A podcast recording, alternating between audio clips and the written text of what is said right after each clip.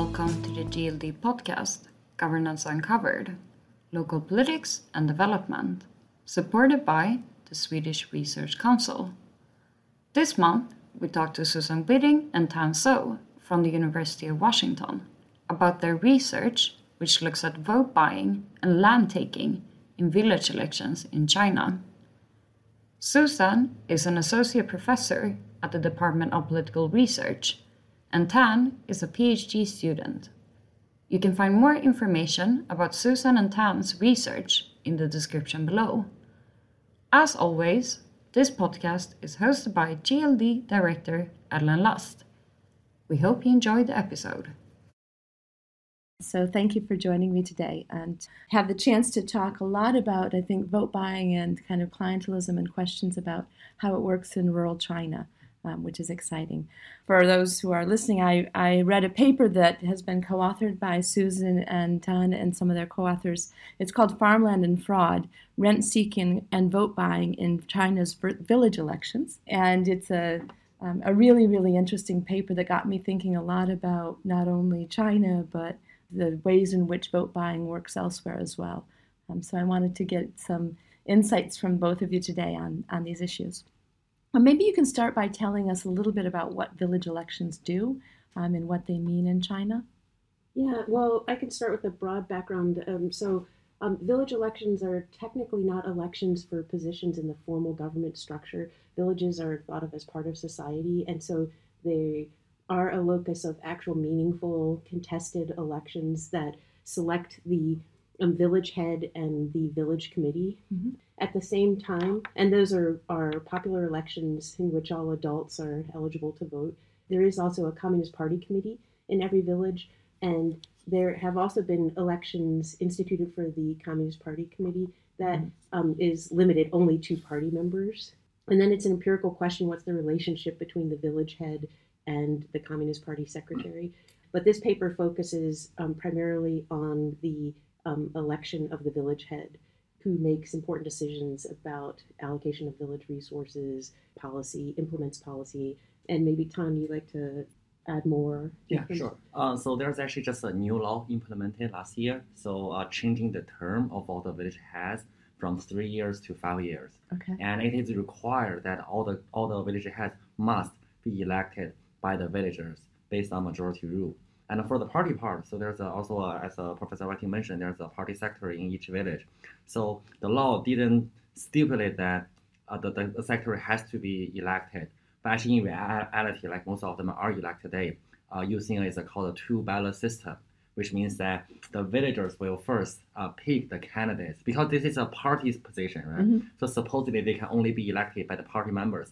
But because of the government, the state, want to increase their legitimacy, so for the first round, they let the let the villagers to, to pick the candidates, and then the party members vote in the second round for the final winner or the final committee for the party branch. So which is why it's called two ballot system, because there are two ballots. So so yeah, they are actually that the elections are very very common, like in the in, in the rural areas. And according to the government, I think they are they are claiming like ninety-nine percent at least are really holding the elections. Okay, yeah. Okay. Mm-hmm. And now the the elections for the village chair, they don't have to be party members to run.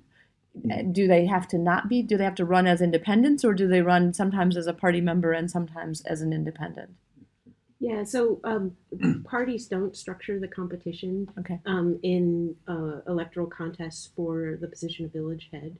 Um, so they're running on um, their background, um, their kind of agenda for the village, but it's not at all structured by parties. Mm-hmm. And people wouldn't be concerned if I knew that you were a party member and somebody else, your sort of a competitor, wasn't.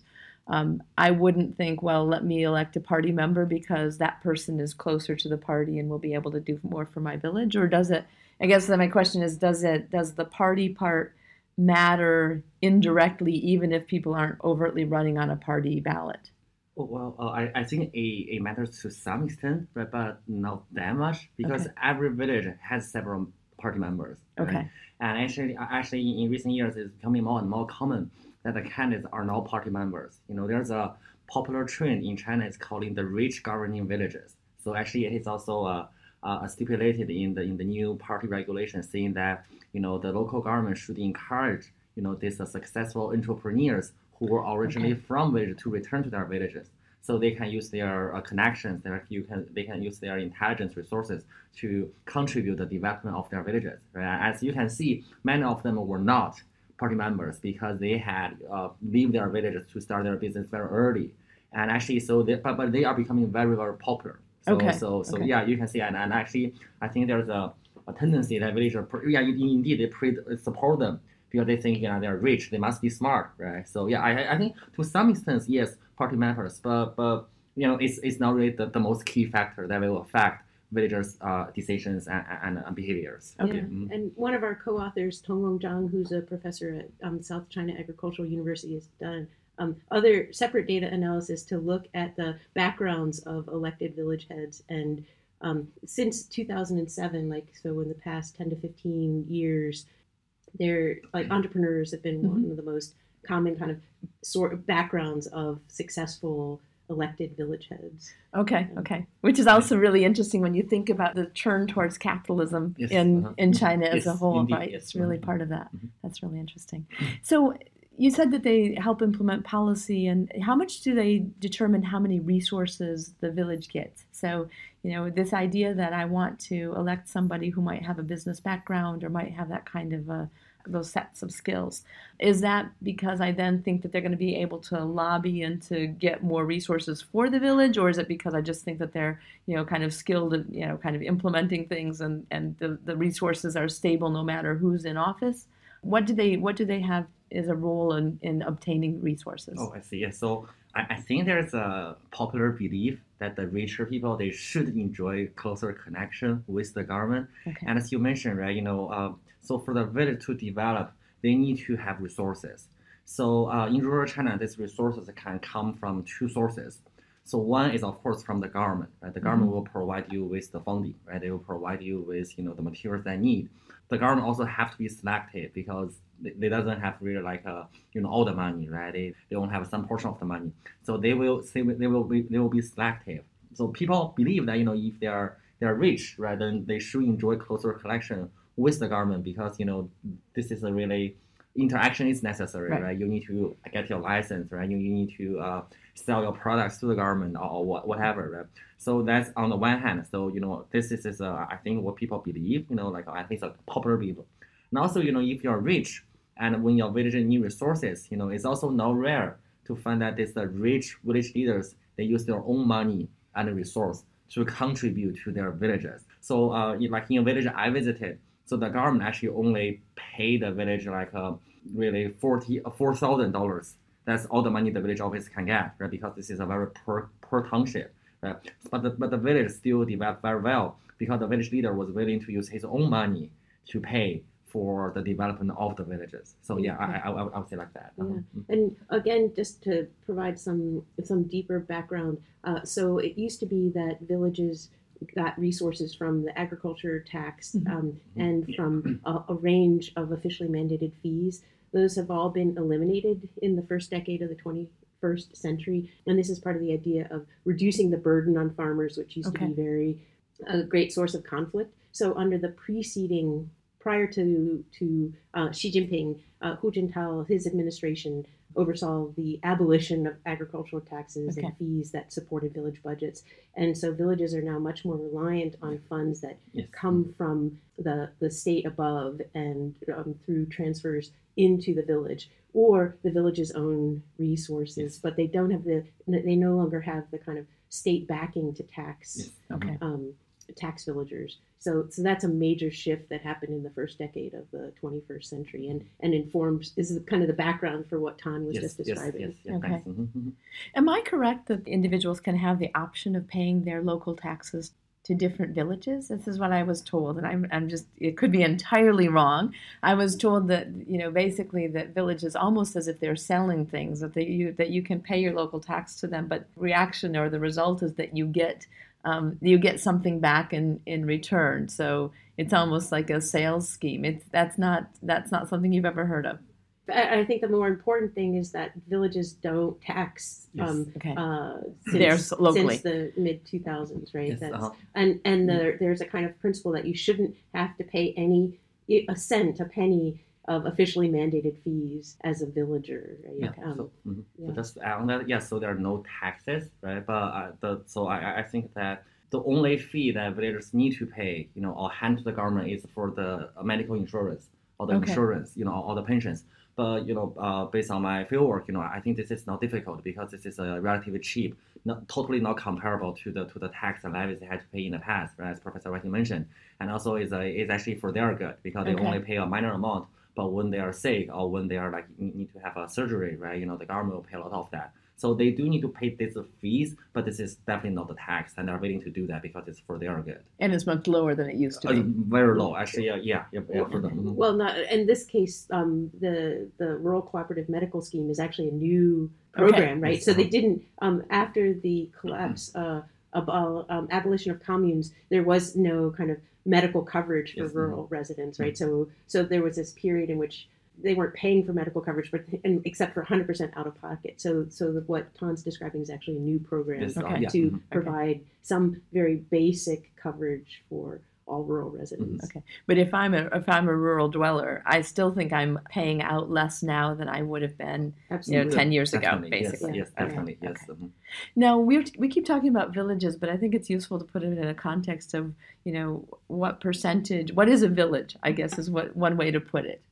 Um, well, uh, to go back maybe to where we started, so there are five levels of government that go from the center down to the township. Um, the township is the lowest level of government. Below the township are villages, and there are both like natural villages and administrative villages. Um, so they vary in size. I don't know, you might want to describe, you know, kind of the, the typical size of the village where you spent a lot of time. Oh, yeah. So it, it can vary actually a lot. So uh, the mainstream village can be actually a, a compromise of several miniature villages. So they can be very big.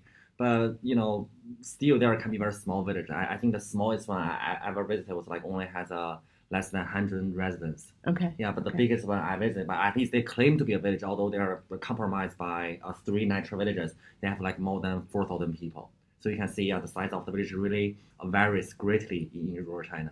But this is also an, a rural administrative district, right? So I guess what I'm th- thinking is, you know, we don't think of a village, for example, within Beijing, or do we? And that's the...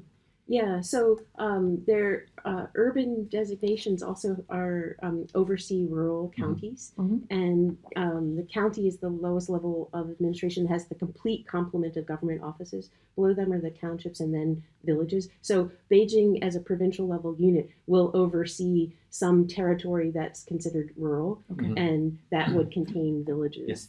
But not everybody would necessarily live in a village. So I could right. be, I could live in an area that's not village, and that is actually, in that sense, we're talking about rural.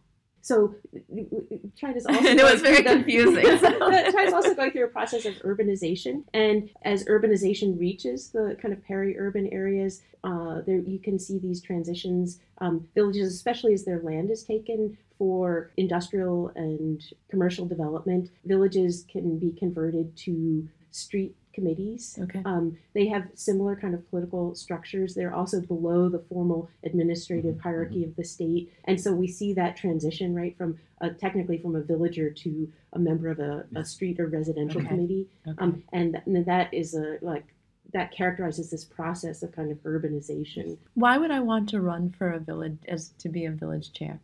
Uh, well, that's precisely the, one of the questions we address in this paper, and the inspiration came from, from Tan, who has done some amazing small N and ethnographic work, and uh, I've also done some household survey work, so we're able to combine mm-hmm. um, intensive case study research with a larger N data set where we could test some of the hypotheses, but Tan's inductive work generated some really great hypotheses to answer this question. So why don't you lead off? Yeah, sure. Uh, so in simple terms, they want to run office because they can become very rich. Okay. So, so formal salary for the village cadres is relatively poor. So the national average is about like three hundred dollars per month. Okay. So it's, it's really not high.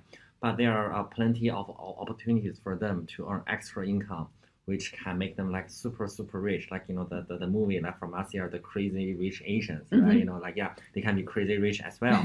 So, and there are several resources. I would say they can be categorized into two resources. One is like, you know, the resource that the village natu- naturally possess, you know, like land, right? You know, if there are land takings, well, of course, land taking is initiated by the government, but the land, you know, in theory is uh, collectively possessed by the village, right? So when this land are, are being taken, are being sold, the village leader, they have good opportunity to make money from this land, right? And also the government, they have uh, they do transfer a lot of resources or funds to the village to mm-hmm. support its uh, development, all these kind of things. So this also provide opportunity for the village leaders to, to take money, right? For for instance, uh, the villages in China, right? So they don't pay ag- agri- agriculture tax now, but they can apply for subsidies from the government for growing certain types of uh, crops. Okay. So okay. this is based on the area of the land or the uh, production amount of the, of the land. But you know, uh, so this money, you know, usually or sometimes often uh, first transfer to the village account, which will then be distributed by the village leaders to the villagers, or they must be, um, you know, applied by the villagers on behalf of the villagers. So they have opportunity to to, to make money. So the similar logic is applied to the land. So to the land taking, because the village cadres, they help the government to acquire the land from the villagers. Okay. So the money, the compensation, the negotiation, much of the procedure has to go through the village cadres. So they can take this opportunity and to make a lot of money. So I, I think is uh, even the, the official news media report, you know, has exposed several instances that from one single deal, uh, a village leader can take like several millions of yuan, you know, which is like really a lot of money. Like like yeah, still in U S dollars, there's still a lot of money from like one single land taking. So I would say the, they are willing to run for office not because for promotion, uh, not because for the formal salary, because of this. Uh, extra benefits that is lie behind their position. And maybe to provide some, again, the, the, the deeper background. So land in China is either owned by the state in mm-hmm. urban areas, or it's owned by the village collective, which is run by the village, okay. elected so. village heads, uh, collectively owned by all the people of the village as represented by the village head in the rural areas. And legally, the uh, state has a monopoly on the right to convert land from rural to urban. Um, and this is one thing that we exploit for our causal inference in the yes. paper. The So the, the for, legally, legal land takings are initiated by the state, and they have the, the sole legal right to convert land um, from rural collective ownership to urban state ownership okay. for all the kinds of developmental purposes. And then they set the compensation, and as Tom was just describing, typically that compensation goes through the village leaders, and it's this huge pool of money that's then distributed to village households. There are also, of course, the possibility that when you have a monopoly, people want to get around it, right? So village leaders, we also see the phenomena of informal land sales okay. that are technically illegal, but a village head could actually initiate yes. the conversion of land kind of under the table for urban, industrial, or commercial uses and try to control all the resources himself. Uh, and And those then are endogenous to the village, but we're we're um, also looking at uh, official land takings, which is the majority are initiated by the state, and they're exogenous to the village. So the village can't, the village leader can't decide like when you know the road is coming through, when this industrial park is going to be built, and so that's exogenous yes. to mm-hmm. the village decision-making process. And we try to exploit that yes. in mm-hmm. figuring out what's going on in okay. in. Uh, Um, vote buying. Mm-hmm. I'm interested in, in hearing more about the link between these sort of land takings or land sales and vote buying mm-hmm. itself. But before we get there, just give us a sense of what the campaigns look like, what it, you know, what are the options of candidates who are running in these village elections? Well, in and in the paper, we um, actually, and I think you should take this, Tan, because mm-hmm. we use case study data to really unpack the, the nature of the electoral sure, yes, process. Uh, so um, so um, maybe you can describe the case study and the range of candidates who competed. Yeah, sure, um, of course. Uh, yeah. uh, so first, uh, the legally, so um, so but the, the campaign in China, so you, you like uh, is not very like the, the campaign in the Western, right? So I mean, uh, according to the law, you are allowed to give speeches, but that's really pretty much what you can do, right? Okay. So and, and actually, speech is very common, and in our paper we found that. Um, and also, like uh, most of the candidates, they did give a campaign speech on the election day, and the, the, the average number of the audience is actually relatively high, you know. So yeah, but but really, um, that's ca- so formally the campaign is a is a is a is a pretty much like the, the only thing you can do. But informally or like even secretly, there are a lot of things you can do, and, and it's these things that determine the outcome of the campaign, right? You know, uh, you know whether or not you can you can become the final winner. So vote buying actually become the most, I found like really the most, one of the most important things that help the candidates to win the election. Right? So uh, they uh, they offer gifts or they offer money to the villagers, right? They hire brokers. So in the Chinese term, this is called, the, or in the local term, I, I think the term varies in different places of China, but in the place I visit, it's called la zhuang. So it means that, you know, they will help the candidates to reach to all these villagers, to listen to their opinions, to deliver the money, the gifts to the villagers. So the money can be uh, quite attractive, the amount of money. So in our case study, one candidate offered like a six hundred yuan, which is like a, a, a slightly less than one hundred dollars, right? Mm-hmm. And another one all beat him by offering eight hundred yuan, so which is more than one hundred dollars.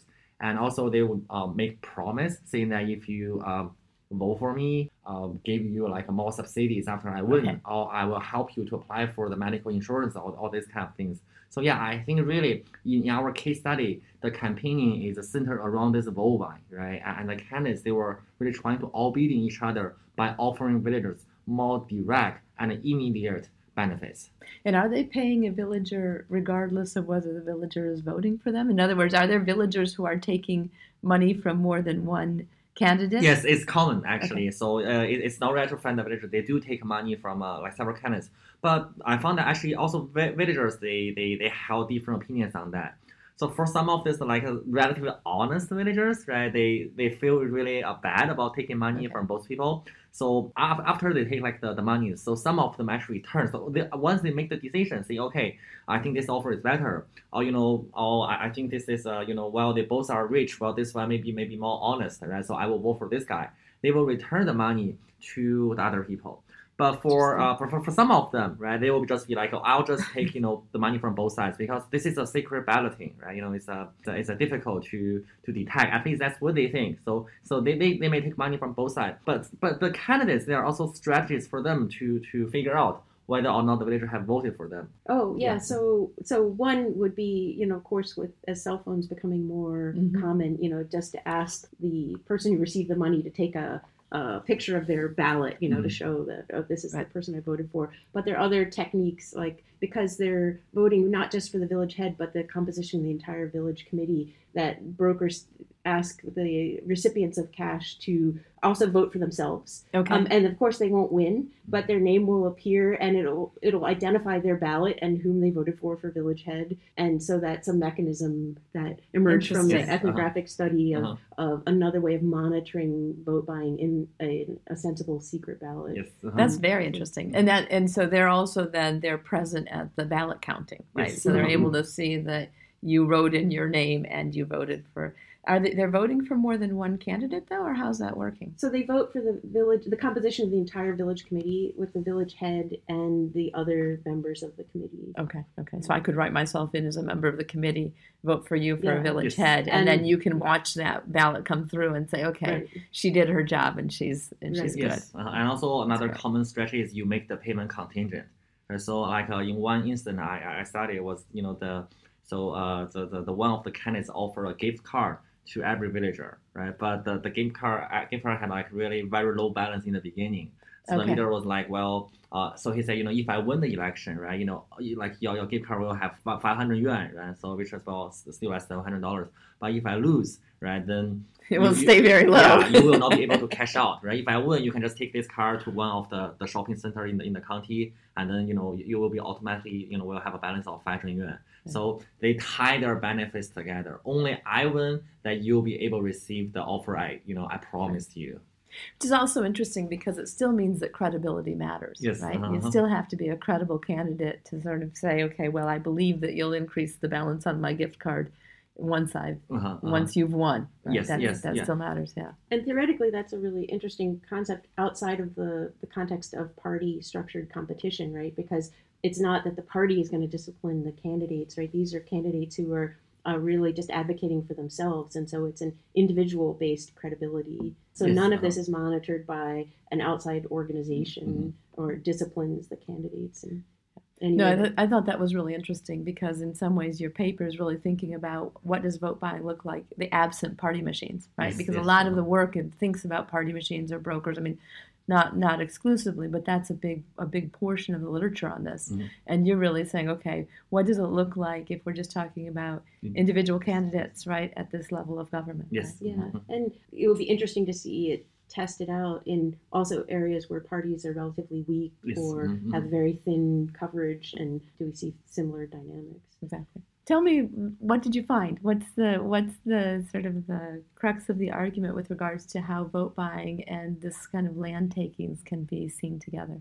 Um, we were able to, um, first of all, measure vote buying. I don't know if we uh, talked about yeah, that. We should, and, yeah. Um, yeah, uh, so building on the hypotheses from the, the case study, we were able to, with survey measures, we asked uh, in a representative household survey, have you heard of vote buying in your in the most recent village election? So the idea is that that's not um, impugning the respondent, but they can still report um, whether they're aware of vote buying. And that ranged, um, and so then we were able to compile that into um, a village level measure. And I should say, um, yeah, I, we haven't mentioned our other co-author, Xiao Ma, who was also instrumental in some of the methodological okay. challenges in, in bringing together all these different levels of, of data.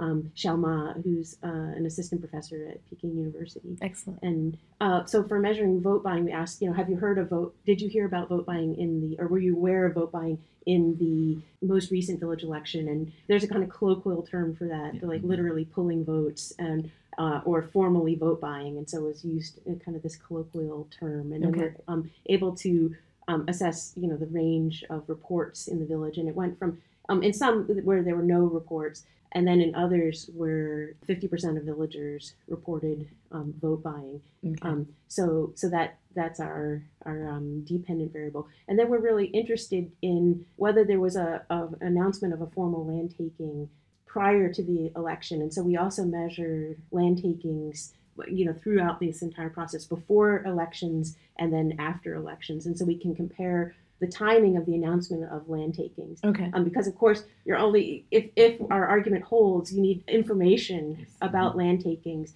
and uh, and we we also look at formal land takings, these decisions and announcements that are exogenous to the village. So the state will, you know, identify a location for an industrial park or high-speed rail or highway or whatever it might be, and that comes and there's an announcement in the village. There are meetings, and so where that occurred before the electoral contest, that's a significant driver of vote buying. If it happened, if that announcement came in after mm-hmm. the electoral process, right, there's no effect. We also compare it to, uh, you know, and informal takings are endogenous to the mm-hmm. village, and so we would that that is less useful in terms of our kind of causal identification strategy. We also looked at other possible sources of rents, like in the the literature, um, if there are firms in the village, enterprises okay. in the village, you know, that could be another target for for rents. And and I think in the past that's been important, but I think enterprises today are much more kind of autonomous, less, uh, they're more likely to be private, more kind of closed to um, any given village leader. And okay. we didn't weren't able to find uh, a significant relationship between like that as another possible source of rent and vote buying. Yeah, yeah, so. And I don't know if you want to elaborate on land takings, but then we also looked at, you know, there's, as you mentioned, you know, incredibly rich literature on, on vote buying in, in local um, elections. And so we also looked at um, a lot of the hypotheses and controlled for the hypotheses coming out of the existing literature. Yes, I think, yeah, another interesting finding is that we didn't find that secret ballot had a significant correlation with the vote buying, which, but I mean, according to the case study, we were not really surprising, right? Because even there are secret ballot, so it's still possible for uh, the candidates to monitor village behaviors. And also we found that, you know, uh, the monitoring from the government didn't really, um, you know, have a significant relationship with the vote buying. So we, we measure this by the number of town officials like showing up on the election day, because this is, uh, so they do want to make sure that the election go well, right? So the, the township government usually send the officials to monitor each election, but this also didn't affect vote buying. But again, we didn't find this uh, very surprising, because so usually these township officials, they arrive uh, at the election day. So only on the day that the election is held, right, they arrive right. at the election. But the vote buying wouldn't occur that late. They usually happen like a like several days or several weeks earlier before the election, right? So that's one reason. And also according to my interviews, I found that, you know, this uh, local official, they also tend to try to avoid troubles. So they report to the higher level government saying that, okay, this village, there there was a vote buying, right? You know, they can receive much more work. Right. Then the, the higher level official may be like, well, if there's a vote buying, then you need to rehold the election, right? Or you need to uh, conduct investigation on on the on, on the on the on the candidates, right? So, and you know, for this township officials, they already have a very heavy workload, so they wouldn't be really willing to do these things. But as long as the villagers do not really complain to them, threatening that say we'll will against the will will will organize a collective action, then even the township officials, even they're aware of the of the vote buying, they will usually just you know go, go blind eye, yeah, say you know yeah that's fine. So you, you said the, the secret ballot didn't make a difference, but how were you measuring whether the ballot was secret or not secret? Is that asking people the... Yes. yes. So we had a question on the survey asking that was the election conducting the secret ballot. Okay. Right? So okay. I, I think this is a relatively straightforward to the villagers, right? So they can tell. And actually, according to the law, you know, they, they say that the, the election need to be conducting the secret ballot. Yeah, but I mean, of course, in reality, some of them are better, you know, are more formalized. Some are just, you know, relatively loose, right? You know, they don't really provide this kind of places. But yeah, you know, and also based on my experience, I, I think the secret ballot is required in the villages for the election. Mm. Yeah. But at the same time, yeah, we also were able to identify the ways in which, even with the technical implementation of a secret ballot, that information between the vote um, buyer and the uh, recipient of cash, that information still transfers. Yes, yes. yes. Mm-hmm. Yeah.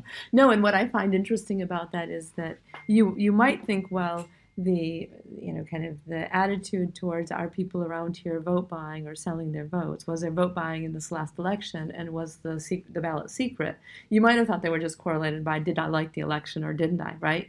And so I think it's really interesting that you're not finding that relationship, because it suggests that people are sort of savvy enough to distinguish between was there vote buying and was the was the ballot secret. Mm-hmm. Right? I mean, it suggests that villagers are taking the elections kind of in a in a way that isn't just do I like it, don't I like it, and kind of painting everything black or, yes, or white uh, yeah. depending on their on their attitude. So if I was elected, then then what would I, you know, what would sort of my, and then I know that you you spend some time working with yes. these kinds of officials. What would my daily life look like? I mean, should I be glad because now I can sort of take all of these things and I've invested well, or or put differently, what if I wasn't in an area where I didn't I didn't shell out of a lot of a lot of one because I wasn't really going to make a lot of a lot from it, but now I've still landed myself in a position of as a village official. So, so I think if you're elected, you should be very happy. You know, okay. there are, there are several reasons. So. Uh, beside the economic one, right? In a village, if you're the leader, you have a very high social status, right? Okay. You know, the, the villagers will really respect you, right? And also, as Professor White, White mentioned, they do have power, right? You know, for this uh, informal land sale. They also have the power to, say, um, uh, decide whether or not as a villager, you can get a new piece of residential land. So okay. in, in China's rural areas, if you're a villager, so if you want to get a new house, you, you'll, you'll have to turn your application to the village office. Okay. It has to be approved by the village leader, who can then determine the plot and the size. So you will be respected by the villagers. You will have a have a have power. Yeah, you have power, yeah. right? So I mean, yeah. at, at least in this village, you're you're like the emperor, right? Okay. You know. So and also for the economic, so uh, economic reasons. So even that there's a uh, no obvious land taking, you can be very creative. So I, I think I've uh, met a lot of really smart village leaders. You know, there are villagers. I, I think in the literature of Chinese studies, there has been a common assumption that you know. So they do know that the village leaders can make money. But it's only in villages that is rich, right? Okay. So only when you live in village that has a has a rich resources, they can become rich.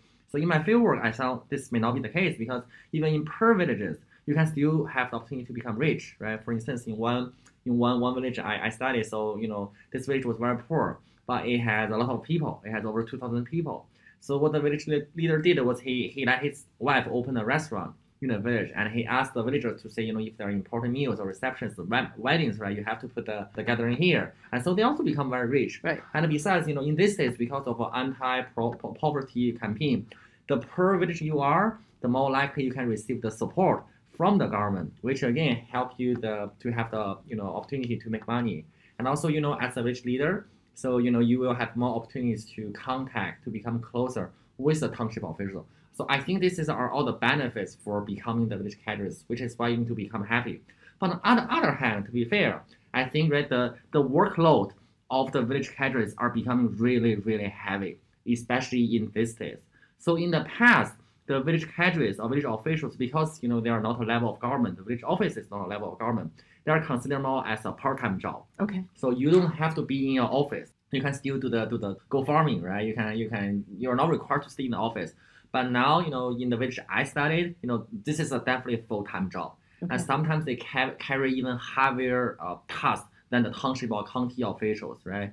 So when their anti-poverty campaign, for, in, for instance, they are responsible for directly helping this poverty household to become richer. Okay. If they don't provide the crucial assistance, they may become in trouble because they will, they will not be able to pass the cadre evaluation system, the cadre evaluation, evaluation that will be imposed on them by the township officials.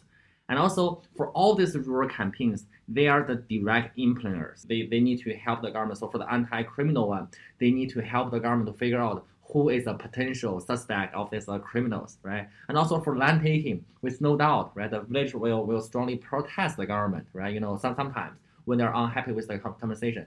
So it's a village leader's responsibility to persuade, you know, sometimes even to press the villagers to accept the deal, right? And also there is now a party building campaign again, very, very heavy workload. So I, I think they're both, you know, positive and negative side for being the village cadres. This brings me to sort of one, you know, question, because in many ways what you're describing uh, fits even something like, you know, village heads in Malawi or Zambia. Uh, and it, uh, I mean, they're not elected, but there's a lot of similarities in terms of these really crucial roles that they play. Yes. Uh, um, but, and I know that this hasn't been the sort of the focus of your study so far, but but this idea that you have both the party official and the village head, right? Because I could also imagine a lot of these decisions being done by the party official in terms of allocation of land or, you know, sort of these different sets of prerogatives are helping. So what's the role of the party official, and has that changed in the period since we've started having village elections?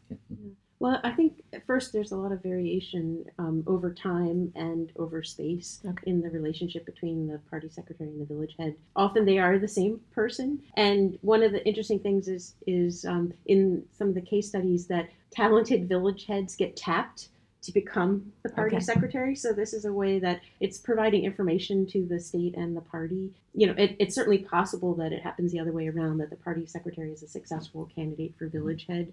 Uh, I think, um, so there is variation there over time and over space. The personalities matter of a lot, of course, and, and talented personalities and kind of who becomes the dominant figure, which is another kind of idiosyncratic source of, of variation. Mm-hmm. But I think Uh, under Xi Jinping, the party secretary's position is becoming, you know, more important, and that and that um, accounts for some of the variation over time. So yeah, so uh, again, the conventional understanding is the party secretary should be the number one okay. in the village, because, you know, there's this uh, principle that the party should lead everything, right?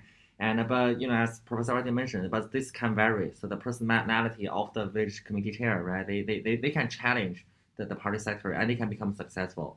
So in my studies, I did find that, you know, like not a small number of the villages that, that the committee chairmen are actually the, the number one, you know. But of okay. course, they still still most often the case that the party secretary are the number one, right? But but in some cases, you know, the committee chair, chairman, they can also become the one. But this is, uh, uh, you know, depending on the personality, like the size of your clans, you know, like how many relatives you have in the mm-hmm. village, and also the wealth. Are you rich? Are you able to provide more resources? And actually, I think interesting is, um, again, in a document actually uh, uh, initiated by the party last year. So they were officially saying that we will start to gradually push for to let the one person to be in charge of both positions. So this is called the on one shoulder. But they didn't specify or make it clear that which direction should be. So should they let the party secretary to become the committee chairman, or will they let the committee chairman to become the party secretary?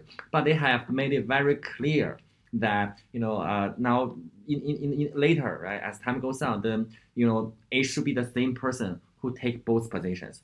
But I, I think, you know, this is also at the same time, this is actually creating a headache for the local governments, which means that, right, you know, they, they will need to figure out some ways to, to, to meet this goal. But I, I think that the, the party is uh, uh, making clear that they want to avoid the conflict between the, the village head and the party head by turning them into this one person. Uh, that had certainly appeared, you know, over a long period of in the past, yes. that in some villages they are the same person. But yeah, now that is an official direction. Yes, yeah, official direction, yes. Mm-hmm. That's fascinating. This is really, really interesting. Um, are there points that you want to make sure that, that people understand about how, especially kind of elections and, and, and rural China works, but are also other notions? I mean, you know, we tend to focus on how yeah, governance takes place, both within parties and, and elections and outside of it. So if there's other points, like you mentioned, with the clans, et cetera, there's other sort of really important points, I think that'd be great to um, to get your take on. Well, one, and at this, maybe we can draw you into the conversation as well, but but I think the motivating question is why it is why does vote buying take place? And um, and so the real takeaway message that we want to highlight is the availability of rents, right? When like when there are resources that are associated with office holding, this is what's driving vote buying. And I think, and I don't know if, if um, we could draw you in to think about like in the villages where, where you've done a lot of research, but that, I think that's the, the big message that um, we want to think about the, the, the spoils of office. Right. Yeah, and also I, I think we in our paper we want to highlight this uh, information function of the vote buying, right? So because you see relatively rich rural people can use vote buying, right? And you know when they are pursuing this vote buying, they're actually sending a signal, or they let the state know that you know who are the economic elites in the rural areas that can be co-opted, right? So yeah, I think also we want to highlight you know this uh, information function of the vote buying to the state. And I think that also really sets an agenda for future research where you know we'd like to be able to. to um, see the process, like what happens to successful vote-buying candidates in subsequent elections, where we don't have that data in this paper, but um, we'd like to be able to see, you know, how they do in yes. office. Mm-hmm. Uh, are they more likely to become the, the party secretary? Yes. Uh-huh. Yeah, how does the state use this signal of yeah. I have resources, I'm politically motivated, Uh, I want to win this election, then what happens? No, and I think it's important to think about the difference of the context, right? Mm-hmm. So in many cases, we think about how, even where we have parties, particularly where we have relatively weak parties, the ability of a candidate to sort of buy their own campaign, right, you know, has a lot to do with which candidates get nominated as the party candidates, right? So, you know, you're in a in a world where that's not the issue, right? But there is an issue about whether the government, which you can almost think of as acting in some ways as a party in this case, right? But it's saying, okay, who do I back, right? Yes. Uh-huh. Um, you know, and and there's a really interesting tension that doesn't exist, I think, with parties. With parties, you know, it's, it's whoever wins, right? And then we can sort of move on from there. You mentioned it before we started the podcast today, but, you know, this important kind of tension between doing well enough and keeping the villagers happy enough, mm-hmm, you know, that they're not going to sort of be frustrated. And so the, there's the stability issue, right? Mm-hmm. And and that sort of prerogative and that sort of set of incentives for the government, as well as we want somebody that the villagers will follow or that can get things done or that can pay for their own elections and, and you know, and maybe even contribute a bit back to the to the village, right? So it's a slightly different set of, of incentives, right, that you have in, say, the Chinese yes. case versus if you're just looking at a party that then, yes, it wants to get into office, but there's a sort of a separation and a kind of a buffer zone between the party and the government, right, that you don't end up having in this case. Yes. Um, and it's really fascinating. I think there's a lot of things that can be done in terms of thinking about sort of both how vote buying is received, but the signals it's sending and the signals it sends to whom, I think is is really great. So, thank you both so much for joining. This is, yeah, this is fascinating. Yeah, thanks. Well, well, thanks for uh, inspiring the conversation. Yeah, thanks. Yeah, thanks. Thank you. Thanks.